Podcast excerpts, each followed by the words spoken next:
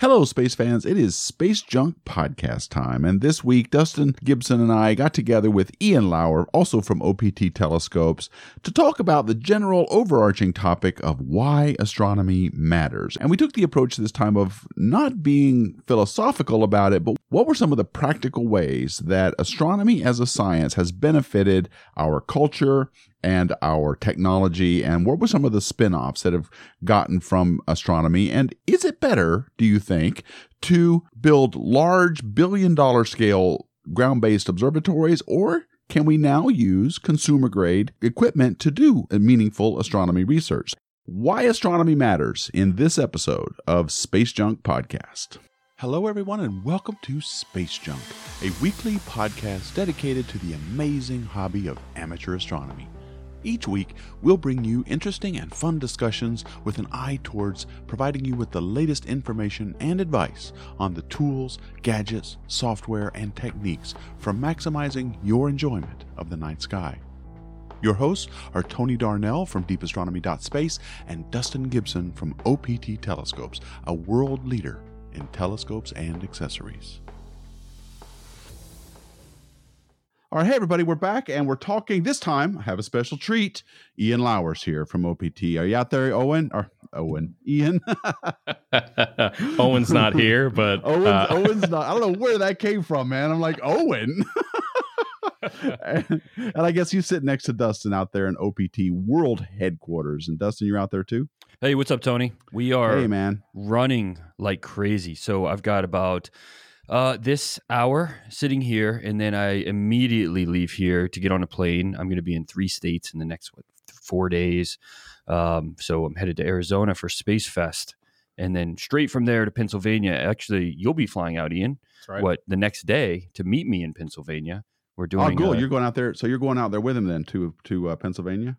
Yep, yep. Yeah, we're doing oh, the cool. event out there um, at the Muddy Run Observatory. That one's open to the public too, which is pretty cool.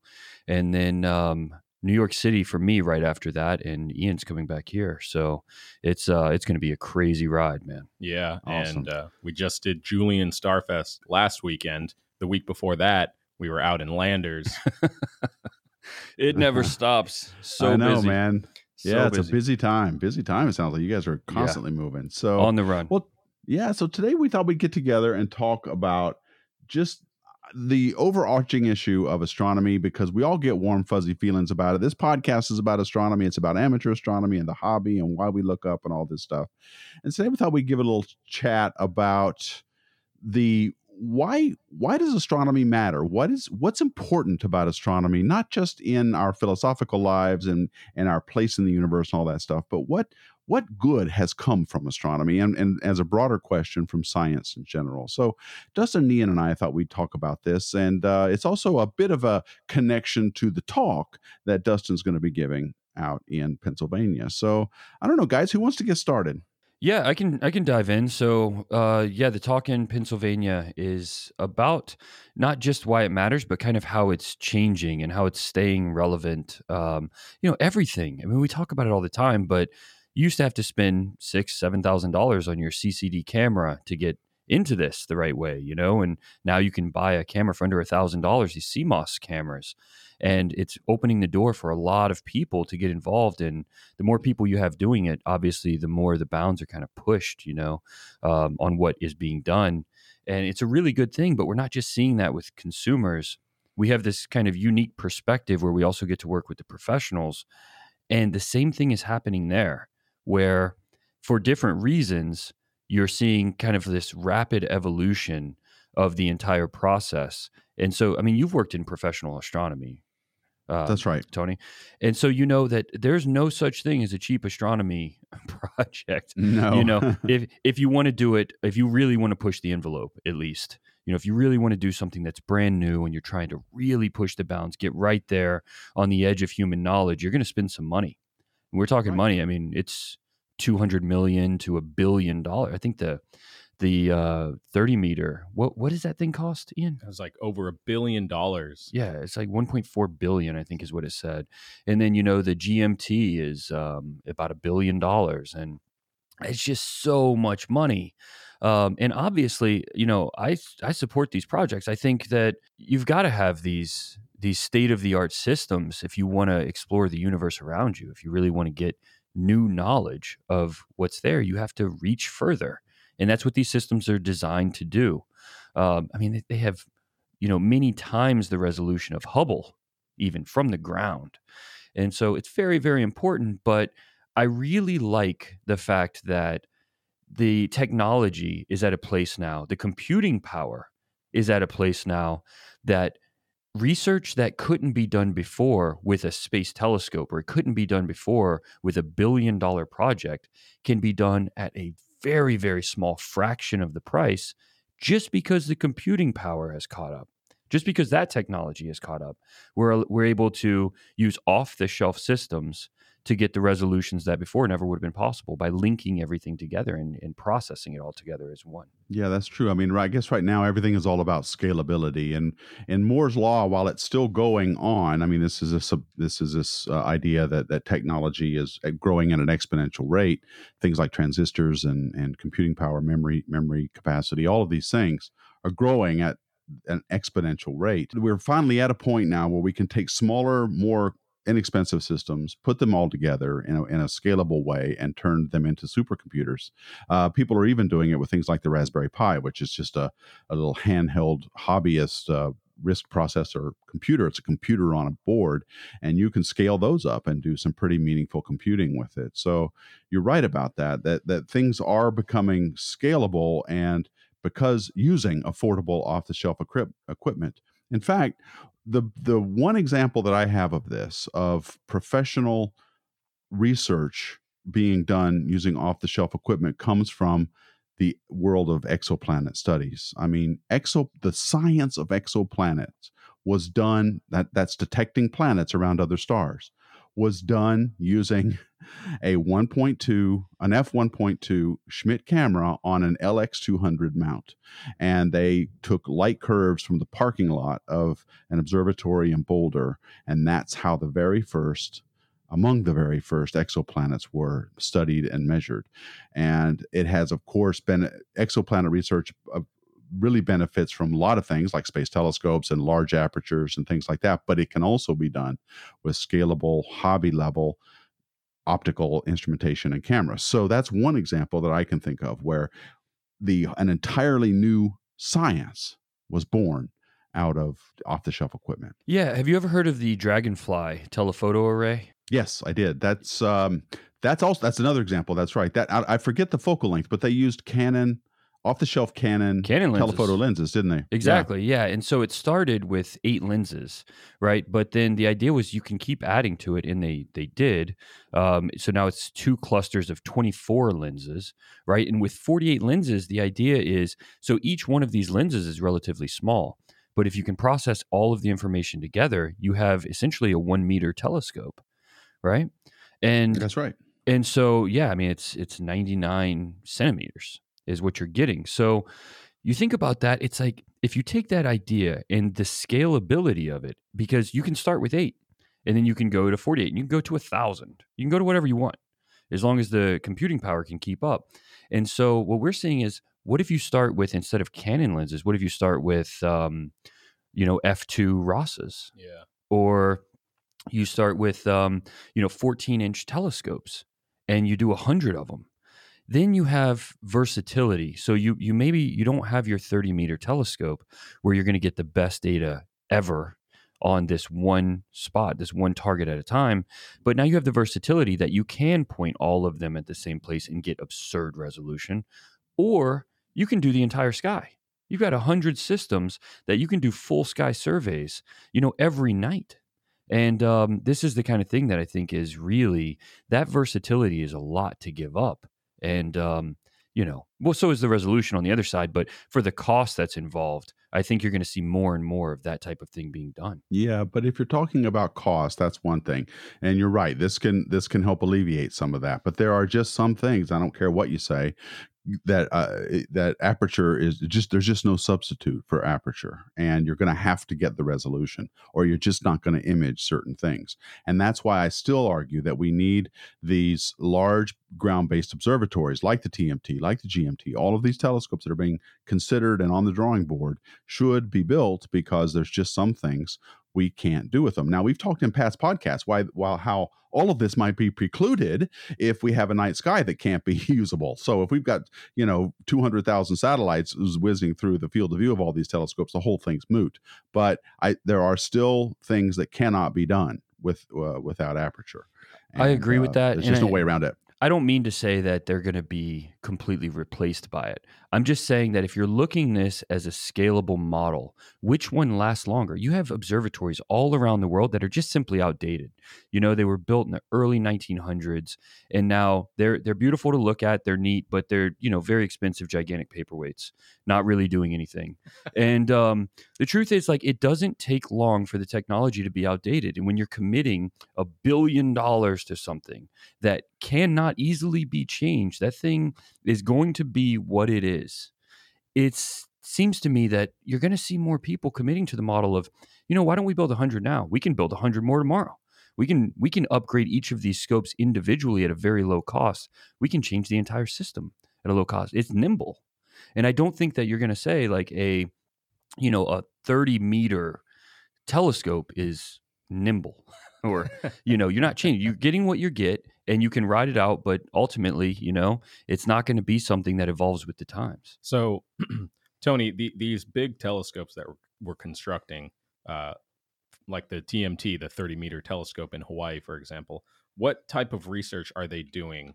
You know, that maybe these commercial off the shelf products can't do. Well, that was just the point I was about to make, and I'm glad you brought that up because none of these things are being built just because. Uh, they have very well defined science use cases that these things need to need to meet. And in the case of uh, the 30 meter telescope and telescopes like it, we need to be able to directly image exoplanets, for example. That's something that cannot be done without very sophisticated uh, optical systems that also have high resolution and right. at the wavelengths that we care about. Also, measuring the early universe. You know, you simply cannot string a bunch of Canon lenses together big enough to be able to image the early universe. Well, and so these are these are well-defined use cases that must be met or there's no point in building the telescope. So to your point dustin when you say something like well these things can't be changed easily and that's true you're absolutely right that doesn't mean they're not going to be useful for a very good long time because they're not being built for no reason. They have to meet this science use case. And if they built meet that science use case then they've made their money on it. And that's what the currency is for science and, and for astronomy in particular is can you make the science requirements with this equipment Okay. Uh, I mean, that makes sense. Well, I mean, if you want to know what the early universe was like, I mean, all we got to do is ask you, Tony. You were there. I know. Yeah. Oh, damn. Oh, I see how we're. I see damn. how it's gonna be. Threw okay. Damn. it's been a while since you two true. were in New York together, man. I thought that kind of stuff was in, the, in the past. I, I wow. missed you, man. I, I missed, I missed you, you, Ian. I, uh, that, that, there that it was. was. That was right there. There it is. Yeah. well, okay. See, we uh, we stand yeah, up for each other true. here, Tony. Um, yeah, I know. I know you do. Don't be. Yeah. I'll be. Be careful. Yeah. Look, I completely agree with you, and it. And I think that you know, if you if you go from the beginning with the idea that I'm I'm kind of pitching now, then we give up all of the um, the understanding of the universe we currently have. You know, we needed um, Mount Wilson. You know, with Hubble there doing his work, we need, and we still do. We still do. We need these big telescopes.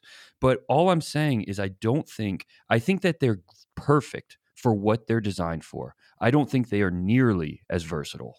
That's all I'm saying. And so, in the getting back to our topic of why astronomy matters and why it gets us to the uh, technology that can be useful to people like you and me, right. that's sort of where this is distilled from. So, there will always be things that only 30 meter telescopes can do but yeah. they they are also what's also true about them is that they will be oversubscribed and they can only do so much what do we do so with what we can do you and i is is follow up do a follow up observations sure. with uh with our equipment. Right, exactly. But if you take like the James Webb telescope for example, I mean it's a perfect example. It is really really great at doing it was what it was designed to do, which is, you know, spend a lot of government money and give people jobs. But as, okay. As far, yeah. Uh, that okay. All right. Harsh I'll let you fair. finish. Go ahead. as far as doing astronomy, I haven't seen much come from it, you know? And so I just think that if you take another system and you say, you know, and obviously the type of science it's going to be doing, if it ever flies, um, can't easily be done from the ground for for a lot of reasons.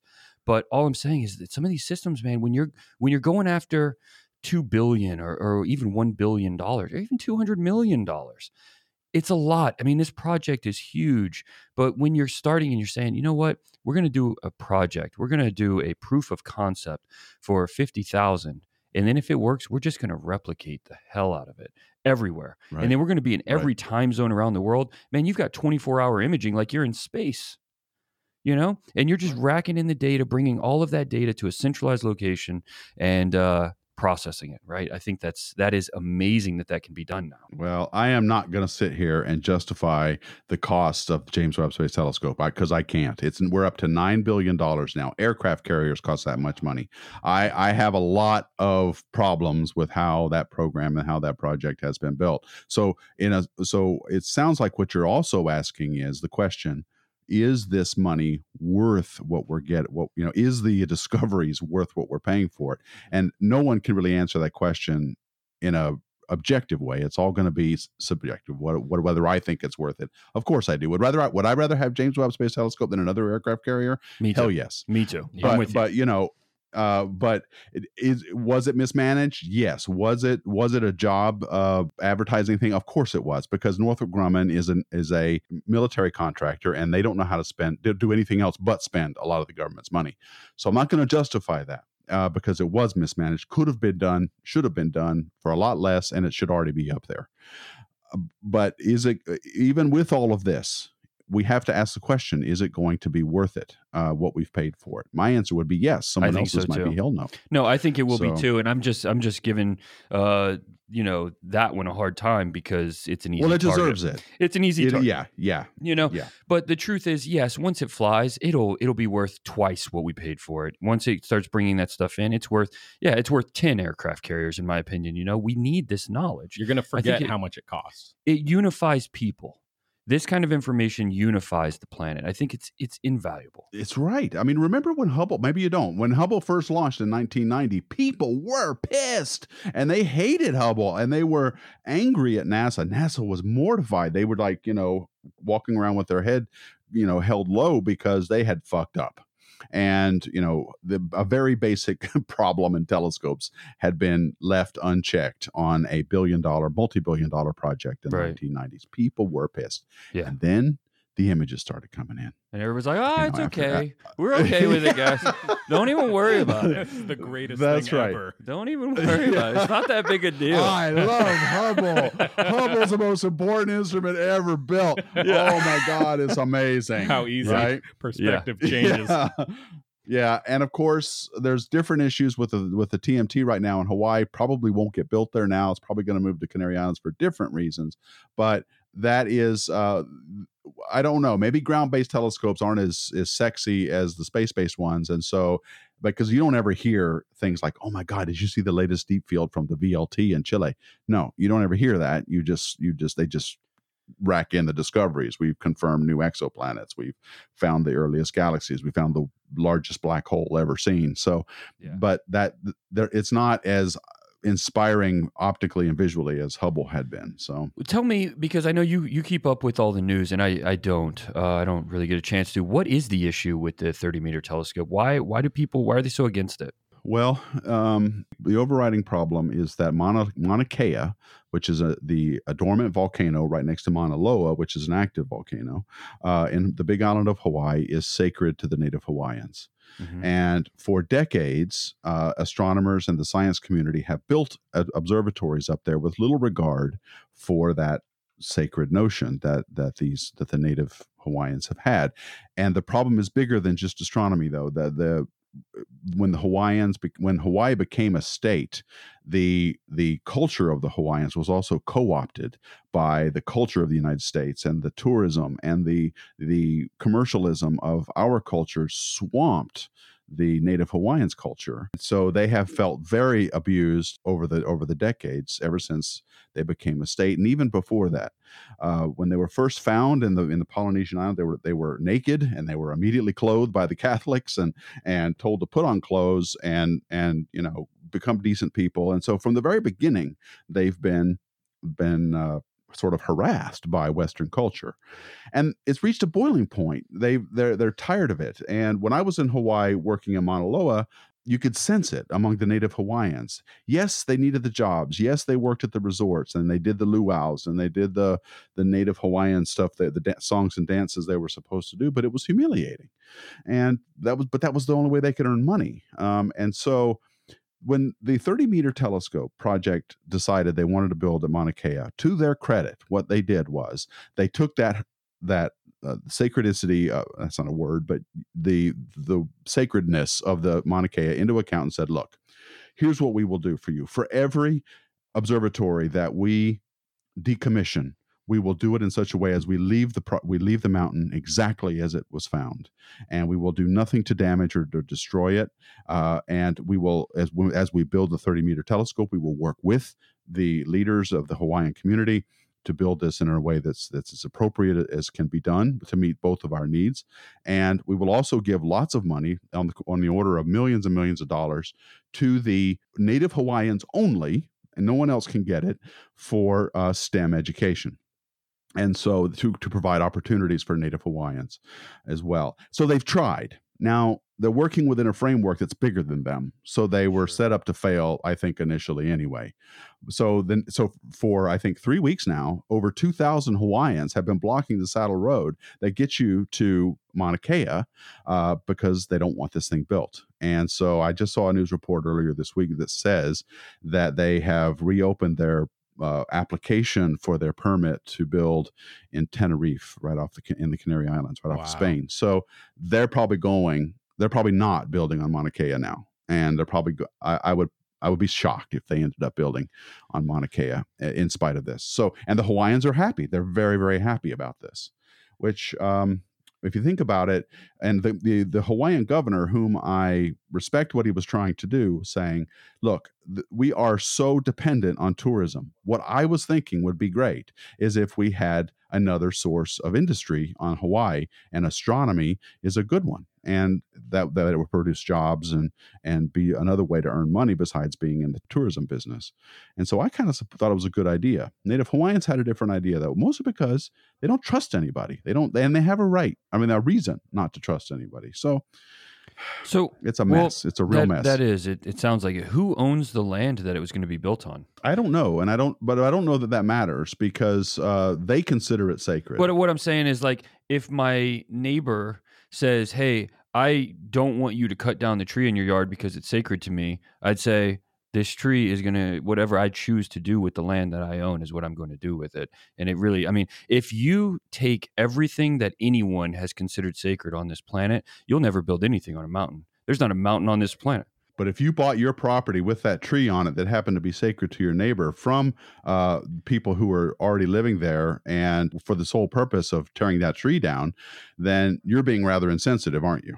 How would that appear to somebody yeah, and else? Not, and why would I'm they sell saying, you that land? I'm land? not saying that it's not insensitive. What I'm saying is that it's not the way that any of this, in I mean, anything works. You can't just claim make claim to something. If it's that sacred to you, why don't you own it? If it's that sacred, why isn't because it? it was taken from them? Yeah. Why isn't it was taken? They a, they're the natives. It's, it's like subject. asking the American Indians, well, what do you, why why are you pissed off that you can't live in uh, you know wherever you want in the United States anymore? Why do I have to live in this reservation? Because it was taken from me. I would like to live in these other places, but the the Western expansion in the early United States history took all my land, and this is the same with the Hawaiians. We came there, or maybe not us particularly, the Americans, but other Europeans came, took the land, said it was theirs, colonized it. What do you do? You know, they took it. They didn't buy it. they just took it. And so that's a little different of a situation than what you're outlining. You don't just buy you're legally buying someone else's property. Yeah, sure. I you know, property rights are are very strong in this country and you have a right to do what you want, but this is a little bit different. But the state itself has control of which land it designates as like for instance a national park that can't be built on or whatever. And that's my point is that why wouldn't it be designated as land that could not be built on period if it's that important? I see what you're saying. Yeah, I don't I'm not an expert enough. You know, uh, I'm not the- saying like, hey, how come these people that can't afford to buy it, why don't you just buy it? I'm not I'm not trying to be an asshole about it. I'm being serious. Like why well, good because it's I was No, no, no, no. I'm not I'm not saying I'm not saying an individual, why don't you buy the mountain? I'm saying as a state, right? Why don't you designate this? If this is this important to the state, why don't you designate this Yeah. as land that cannot be built on period? Right. Like make it a Why is it open at all? Why is this even up for debate? If it's that important, if it's sacred to the people within the state, why is it up for debate? Why not just, hey, this is never going to Yeah. be built on period? It's like nobody's going to build an observatory, a 30 meter telescope in Yosemite. Nobody's going to have that shit. It's just not Right. going to happen. So why isn't it like that? right. Okay. Yeah. Uh, Well, I, I see your point. yeah, ahead, I see. Ian. I see your point. I, at first, I was like, man, that's kind of a that's kind of a, a dick thing to say. Like, oh, well, this. Why don't you just, you know, get the land back? But now, no, I, I, I see your point now. Like, I totally get your point now. So, I agree that why not just make and it And I still uh, think like if it's for sale and I buy it, I should be able to control it, right, right? And that's what I'm saying. It shouldn't be for sale in the first place right, if you don't want to lose control of it. right. You're getting to the root of it. I don't think any of the observatories own the property that they've built on. I think it's been some kind of lease and permit arrangement that they can operate for a certain length of time and then get out. Uh, and who who actually owns it, I can't say. But uh, I can tell you that this is a problem that has evolved over the decades since the very first telescopes were built, since the Keck Observatory and the Subaru telescope. All the ones that are currently up there were built decades ago. The problem has evolved, and and all of them will tell you. Everybody will tell you that it's not really about astronomy you know it's not about us this issue isn't about astronomy as much as it's about jesus when are you people going to stop just disregarding everything that we love and it's they're using it as an example as it because it's high profile and it's very well defined they can resist this and they can they can get a lot of attention focused on this problem. And i think that it's um, we need to remember that that it's not about the mountain ex- only. It, this is a bigger a bigger issue and how they were treated as a culture for you know um, maybe a hundred years i'm not sure how long but it's been a long time. Yeah. And so that's the real So problem I'm going to change course a bit and go back to you know why does astronomy matter? And one thing that I, I've one thing I've I've really been getting into. Yeah, put the brakes, pump the brakes. um, yeah, hold on we're getting um, okay you know one Yes. one of the things I've really been getting uh, interested in is near Earth objects like asteroids, comet impacts, and things like that. yeah And I yeah. think that's a huge reason why astronomy matters is, you know, we are the first species that we know of that can completely prevent our own annihilation from an asteroid or a comet. And yet we don't really do anything about you it. think we can prevent it how can we prevent mean, it? What, what, what so, we- I mean, if we have enough knowledge of it, if we find one and we have enough time to prepare, we can prevent it. Uh, and that's what I'm saying. So, you know, and we have we have the technological capability to deal with asteroids and things like that. We just aren't doing anything about it, you know. That, Right. that Well, I okay. So you were talking about big, big, uh, big up telescopes coming up. The LSST is going to take pictures of the entire sky several times a week, and that is going to be one of the primary science drivers for that. Is so that they can find these near Earth objects and and track them and understand them.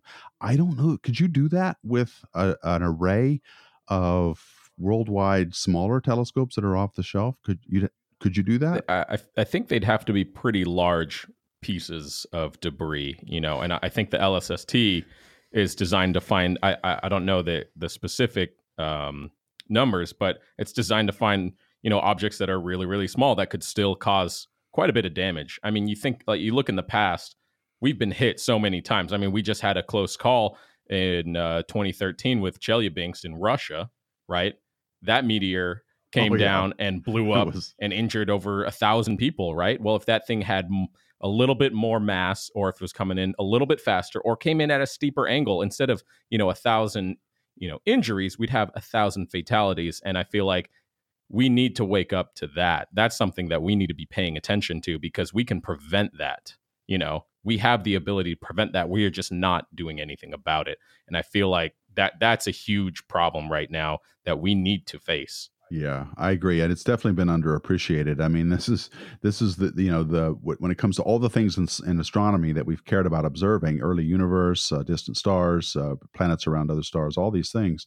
Uh, this one, this one really directly can ruin our day uh, on any given day, and we just don't know what we don't know. So exactly, well, the first step I think is to get a really good grip of what's out there and where it all is, and the earlier that we can find out whether something is a threat or not, the better. I don't know what we can do about it though. I mean, I, I understand. I get what you're saying. We need to f- we need to see what the threats are, and let's do something about finding those out.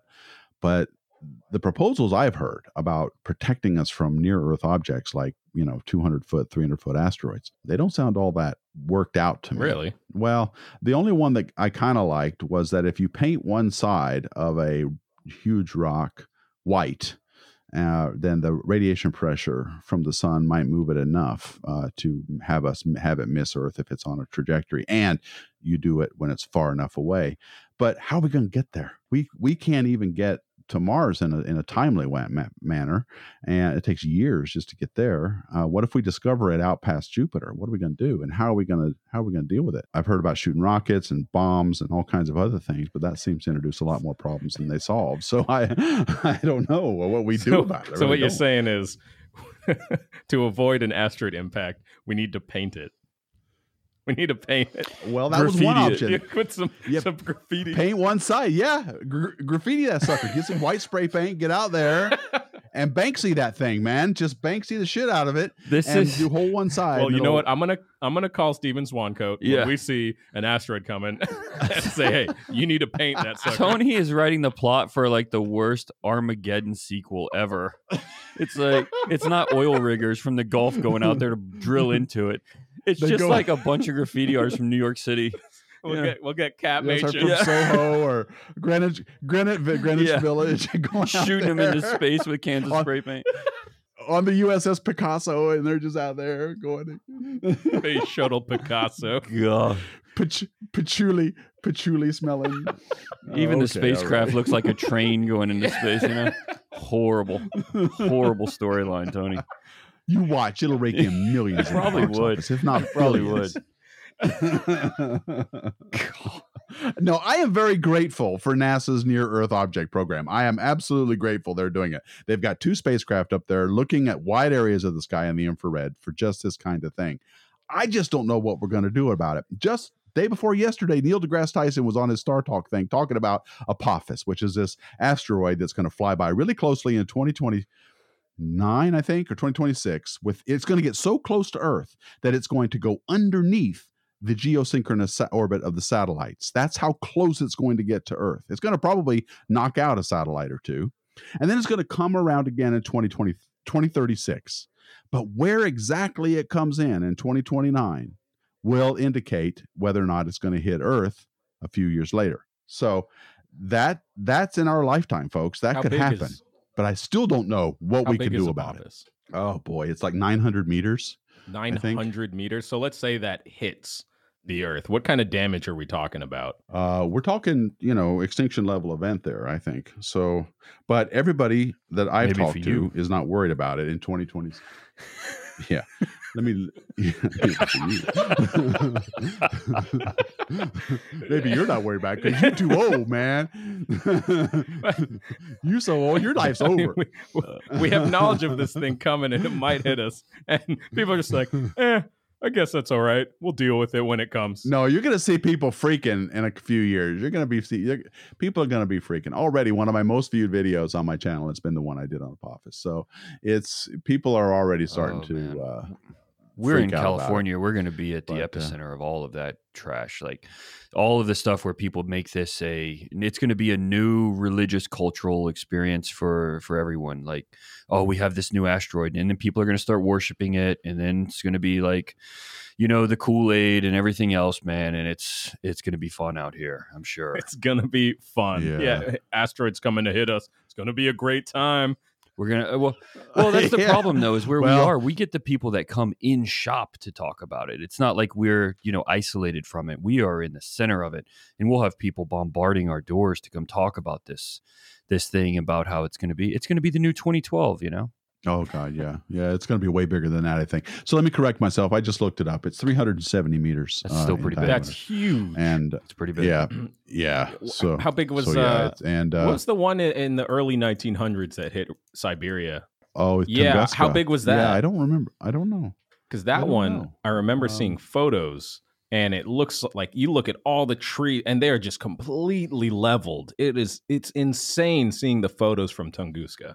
Yeah, well, as you're speaking, and I'm looking it up on Wikipedia, um, it says that it flattened 2,000 square kilometers of Wow. forest, knocked down 80 million trees, and it was a 15 megaton explosion that was a thousand times greater than the atomic bomb that was dropped on. Oh man, Uh, it says that it was probably the largest impact event on Earth in recorded history. How big was that one? Uh, it says it, it exploded with an altitude of five to 10 kilometers or three to six miles up in the atmosphere. burst. So this thing was big, but they don't have a good handle on how big Yeah. it was. But it was, yeah. So because it exploded in the a- atmosphere, it's kind of hard to see. But that, yeah. So that would have been like a Chelyabinsk uh, uh, event, but much higher and a much larger Yeah. one. And, and like, look at places like um, uh, in Arizona, I think it's Meteor Crater. Mhm. Like, imagine Mhm. the damage that something like that can do to modern civilization you know how just how insane and again like i said we can at least we have the technology to prevent it we're just not taking the steps to prevent that you know and, and if we are it's minimal i mean the budget of of nasa's neo program i'm sure is minimal and looking at other countries they probably look to us to do it you know and then whose responsibility is it In fact, NASA's NEO program is so minimal that they actually repurposed a, uh, uh, the WISE spacecraft, which was a Wide Field Infrared Survey Explorer, that they had actually turned off back in 2011. They turned it back on uh, and, re- and renamed it NEOWISE so they could use that same thing to study for near Earth objects. So it's uh yeah, that they don't have a lot of money for this for sure. And I think they should get more because I agree. This should this should be top Why are they searching for these things in infrared? They're warm, they're easy to see. Would they always be um, warm though? I would think they- that many would not be warm. Well, they don't they don't emit light of their own, so they'd only you'd have to see them with reflected radiation of some kind, whether it's optical or infrared. And I think they, you know, do look in the optical, but I think they're a little bit brighter in the infrared because they're made of things like rock and ice and things like that. So, but the wavelengths of NeoWise is pretty wide, so I think that goes into the near infrared as well, and you could see it probably in the optical, but I don't have that in front of me. But that's why. Okay. So, Dustin, if an asteroid was coming towards us and we had two weeks to prepare, Sure. what would be your plan of attack? Step one: call Bruce Willis. You know, I've already seen this play out. I'm get, I'm going to I'm I'm buying white spray I'm calling paint. Steven man. Swancoat. Yeah, yeah, yeah. Steven, you out there? No, I call. really, I, I'm amazed at the the fact that um, we're working at all on stopping an event like this. I mean, it's just like I think it's so amazing that we have the technology to even consider being able to change our fate in that way if something's coming. I mean, something that large coming at us, and that we have uh, the technology to potentially stop it amazes me. You know, I think that's incredible, but I don't know the first thing about how it would actually happen. I've heard everything from like the little toe, where like the gravity toe Right. type thing, but I, apparently that takes a long time, and it would have to have multiple orbits. Like to- nudging it out of the way. Yeah, exactly. Like slowly uh, pulling or pushing out of the way. I guess it would be pulling, right? Yeah. But I don't. Um, I don't know the first thing about how it stops, other than you know, my my first guess would have just been, hey, they're going to shoot a nuke at it and just try to blow it into pieces. But I guess that's not the best plan. It's not the that's not best how it works. Yeah, Turn a slug into a right. bunch of pellets hitting us. Yeah, yeah. At high Yeah. velocity. Well, you know, Stephen Hawking, one of the last things that he was you know, one of the last things he was really adamant about was preparing the human race for asteroid impacts Yeah. or comet impacts. Extinction level events. Yeah, because it's something that we can deal with. And again, like I keep saying, we're not doing much about. I think Neil Tyson was quoted saying we would need 10 years to prepare for uh, an event or 10 years of foreknowledge to do something about an asteroid. Is that what it takes? Ten years? According to him, I I- I don't really study it, but yeah. you know, probably trust what he's saying. I'd imagine. at least on that topic, yeah. yeah. Yeah. So I, don't- I don't know what we would do, but we, I mean, the dinosaurs didn't have telescopes, or maybe they did, and we just don't know. But those short arms that those T Rexes got have a hard time focusing. Yeah. They probably had very, very Can't reach the focuser, Very different man. My- my focusers. Yeah. get in the way. But it wiped out, it wiped out all the dinosaurs, man, and you know, maybe there'll be one that will wipe all of us out. I think what you do about it is going to depend a lot on the particulars and how soon we find it. I mean, every month I uh, what- I read something in my news feed about you know this asteroid that nobody knew was coming just got this the astro an asteroid the size of a school bus just whipped by within the orbit of moon and the earth uh, nobody even knew it was there and so we're, we're seeing this stuff all the time but if that's when we're going to be detecting it then there's nothing we can do if we if we're detecting it by the time it gets to the moon uh, I think we're you know we're we're pretty much gone. But if we can detect it maybe way out there in the outer solar system, maybe that's what Neil Tyson's talking about. Is we could you know give it give it far enough out there so we can do something about it. But then the the time when it's the easiest to deal with it is when it's really really far away, and we can't get anywhere in any reasonable amount of time in the solar yeah. system. Well, you so I don't you remember we when we were we were talking to Phil Plait about this? You remember that? And he was saying that. Mhm. um, the problem will always be, or at least with the the current technology, that finding these things always seems to happen right as they're on top of you. That you just can't you can't see them until they're on top of you. Or actually, he was saying until they pass you and are moving away from you. So I, I don't know why that is Yeah. though. It just doesn't make sense. It seems like if it's coming from the direction of the sun, that would make sense. But coming from from outside the solar system, it seems like you would be able to see it the entire time optically. Yeah, but no one's looking for it. That's the problem. That's right. That's what LSST is designed specifically to address. They're going to look at the whole sky every couple of or a couple times a week. So they'll find any. They'll find really up to whatever their resolution comes uh, down to, and I, don't, I I think they go down to magnitude twenty five. I'm not quite sure. 23 or 25 something like that so that's something you're not going to get with an off-the-shelf Yeah. equipment either so yeah we lsst comes gets first light hopefully next year so it's going to be imaging the entire sky it'll be doing a lot of other things with that those data but there's a lot of there's a lot of astronomy that can be done with entire surveys of the of, of the sky uh, dumped down every couple of or cou- couple What a cool, what a So- cool job title that would be. You know, oh, I work in planetary defense. Yeah. I feel like Yeah. an Avenger. yeah yeah nasa nasa has a guy that does that as planetary defense officer there's, al- Guy there's also a such a planetary protection Badass officer Yeah. title, man. Wow. what do you do for work? Planetary defense. by myself. yeah the I one take- guy. yeah. by myself. by myself. I have a secretary who sets up my calendar. So I have that. So you're have defending. Earth on this day and at this Oh. time. Mhm. Hello, you've reached the Planetary Defense Office. We can't come to the phone right now, but uh, if you leave a message, we'll get back in touch with you. Yeah, that is a well, you know another threat. Okay, as- astronomy matters in another way, and that is another thing Phil Plait talked to us about, which is solar flares and solar activity hitting the Earth, coronal mass ejections, and apparently some of them can be quite devastating. I don't know that they're as devastating as a direct impact from a an Apophis-sized asteroid, but the right CME coming our direction at the right time can ca- give us all a very bad. What is it So, that's being ejected another in a thing. CME? uh, electrons and uh, uh, uh, plasma, Charged essentially particles. from the mostly electrons on the order of 10 to the 23 grams. I know this because I used to study them, and they so there's there's a lot of uh, mass coming our way, but the real thing is the magnetic field. Uh, it's a it's a magnetic eruption. It's a magnetic storm primarily, and that's where the damage is. It when it interacts with our magnetosphere on Earth it can cause all kinds of induced currents and weirdnesses and, and problems. And the charged particles, when they hit, can also be quite uh, devastating. A lot of high energy radiation in those. Yeah, and well. so it's not it's not just like uh just unleashing neutrons at us that would just kind of pass through. I mean, because electrons are more devastating, right? Because they're charged, so they interact with things as they pass through. But uh, neutrons are just like tiny bullets, just cutting through whatever they hit, Mhm. right? Mhm. But they're so small. Well, it's electricity. Yeah. It's electricity. When you move electrons, you've got electricity. So you've got that coming at you on order of 10 to the 22 grams on a given CME.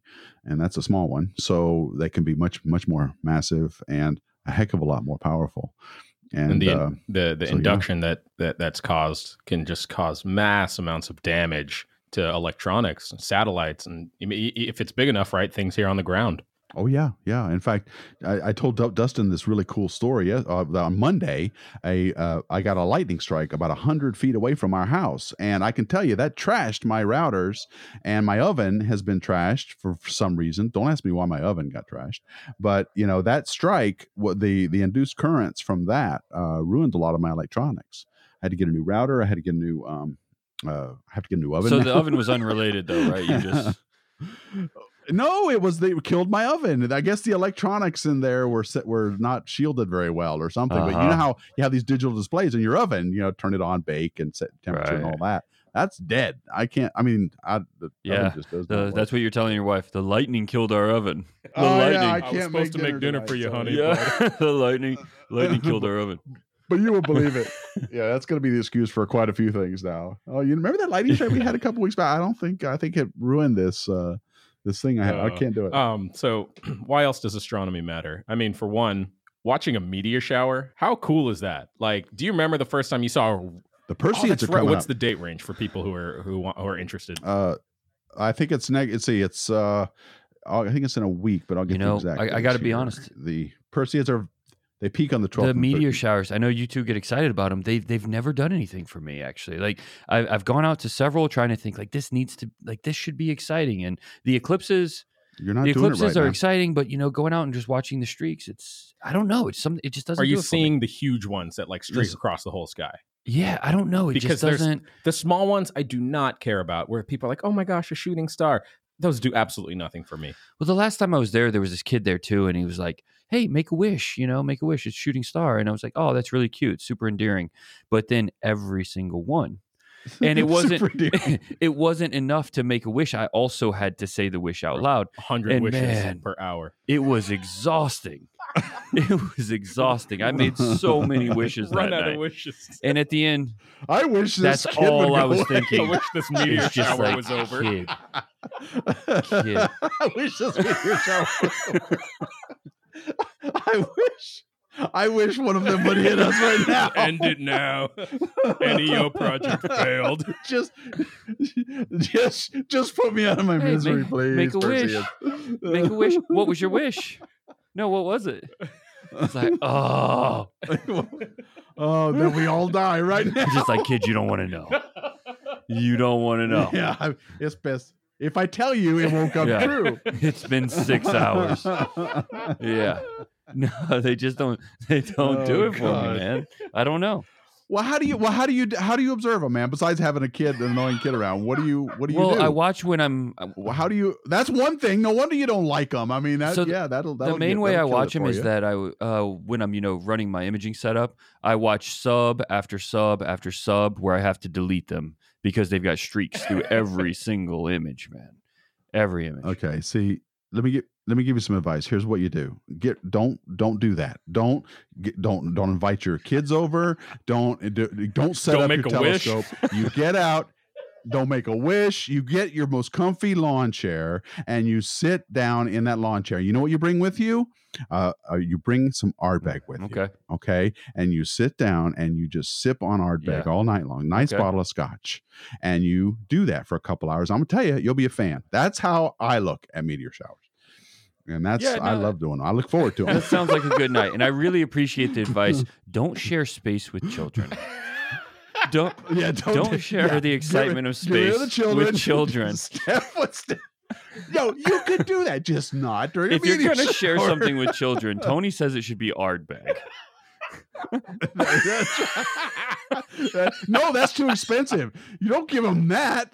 Give him some. Give him the old. Uh, give him some We probably- yeah. We probably need to be careful because we don't know our listeners, man. There could be somebody on here that's like, really? Is that what they're recommending? Do I give this kid scotch? Okay, Ardbeg, let I gotta look look. Maybe it makes the kid All enjoy right. it more. Oh. We are not recommending you give alcohol to children. We are not recommending that. without supervision. without supervision. Okay. So that's the way to. uh no, that's how you look. That's how you do a meteor Yeah. shower. You don't sit there and try to do imaging for God's sake. Why? Why would you image during a meteor shower anyway? Because you know that's going to happen. Yeah, yeah. So you should know. Don't. I do don't know. I'm probably just bitter about that uh, that night with that kid, man. I usually, you know, it's the best thing is when you're uh, doing astronomy and you've got kids around, you're showing them Saturn and everything. Watching kids get excited about that is the best feeling in the world. Is sharing space with kids, right? Yes. But that one kid, that one kid, definitely changed the way I- I I feel need about meteor showers. You're showers. gonna share.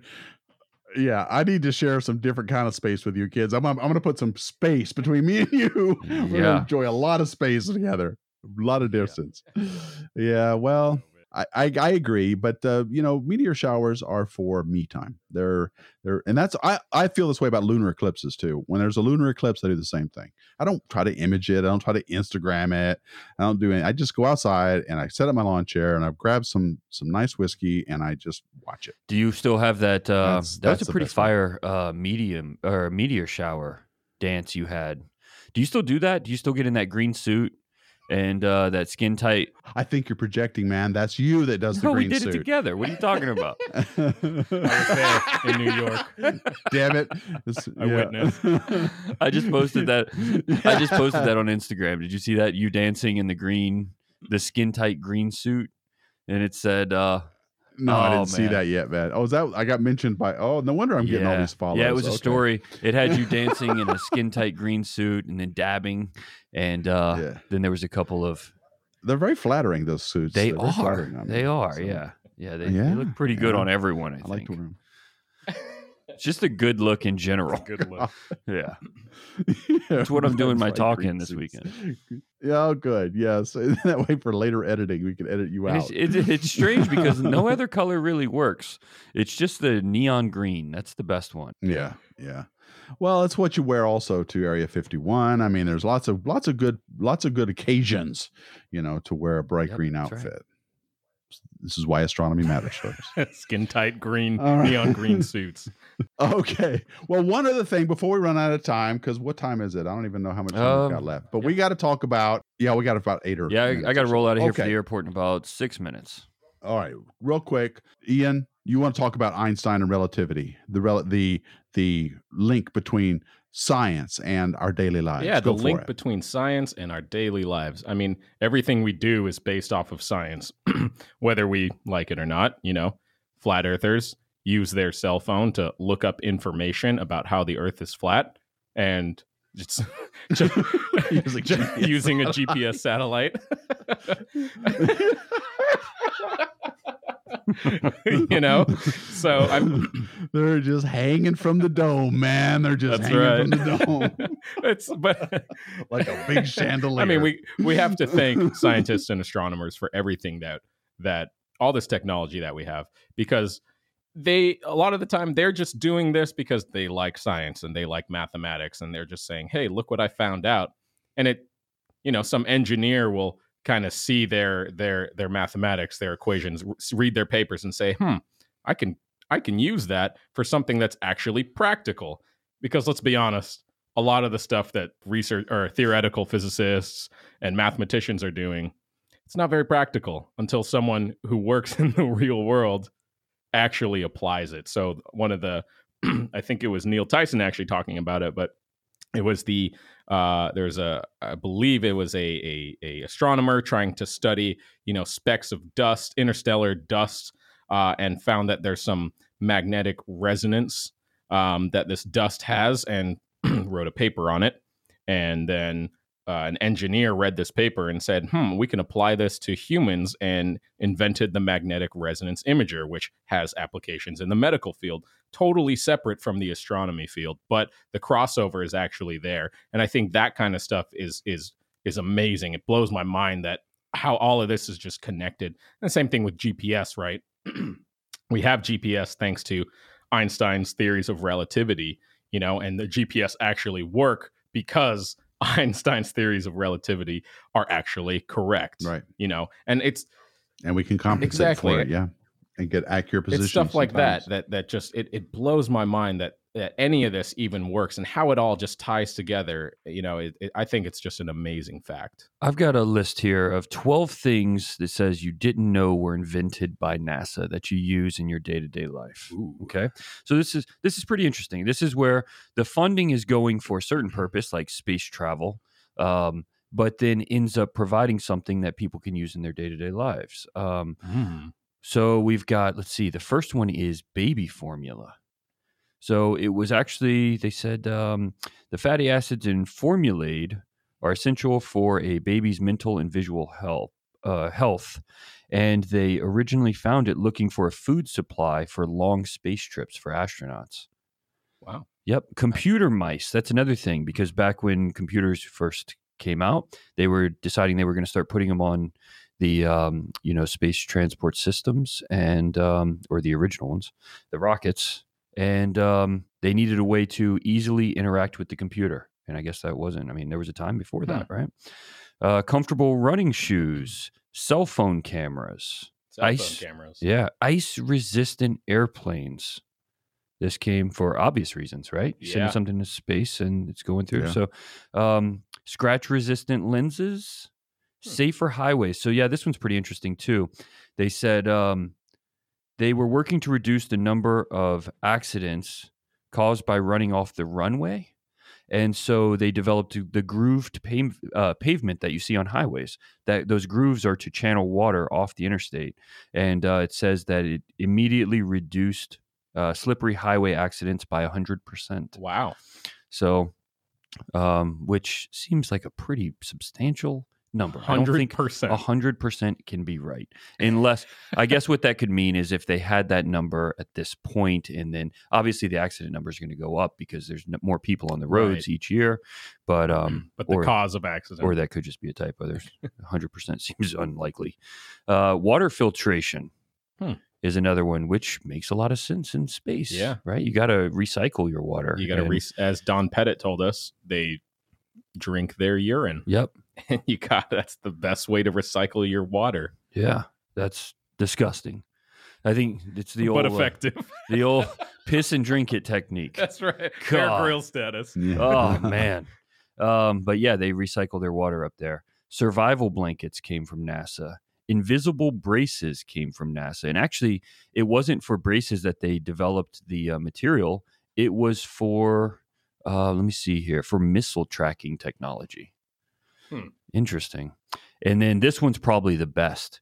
Uh, Temper foam, the like Tempur-Pedic mattresses Oh, that foam that foam came from nasa which if none of the other ones were there this one's worth it It makes this it one's worth it, huh? yeah Tempur-Pedic Yeah. mattresses incredible um, this podcast brought to you by Tempur-Pedic uh, we are not sponsored by Tempur-Pedic.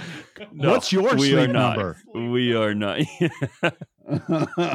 we are not um, and then the last one is better Oh. tires they um they had goodyear working on um, a new material for their viking parachute shrouds and that material ended up being stronger than what they were using in tires so they just moved it to this new material Huh. yeah That's for pretty cool. radial tires yeah Here's a cool one. It's not NASA. It's it's CERN, but the World Wide Web came from CERN. I think that is Yeah.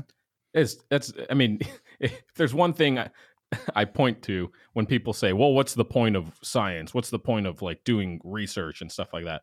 Well, the World Wide Web that you use every freaking day came from CERN. Dude, that's what I love the most is that people get on social media and start bashing science. It's like, did you just bash science on your connected cell phone to the internet? Your electronic device that allows you to connect with all Science of sucks, humanity. man. What a waste. Yeah.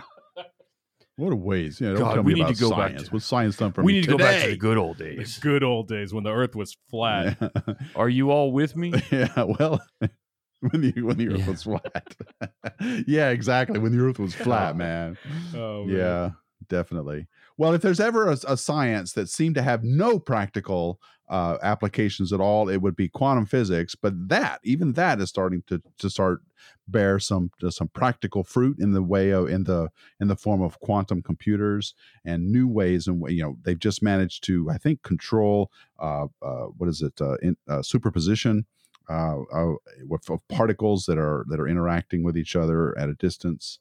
And so there's if there was ever any science that I thought would be just not have any practical benefits, it would be quantum mechanics. But it turns out that even that's not true. So we've got things to look forward to, at least with respect to that. So, all right. Well, I thought we sorted it out. Have we, t- have we convinced everybody out there why astronomy matters, why it's important? I think so.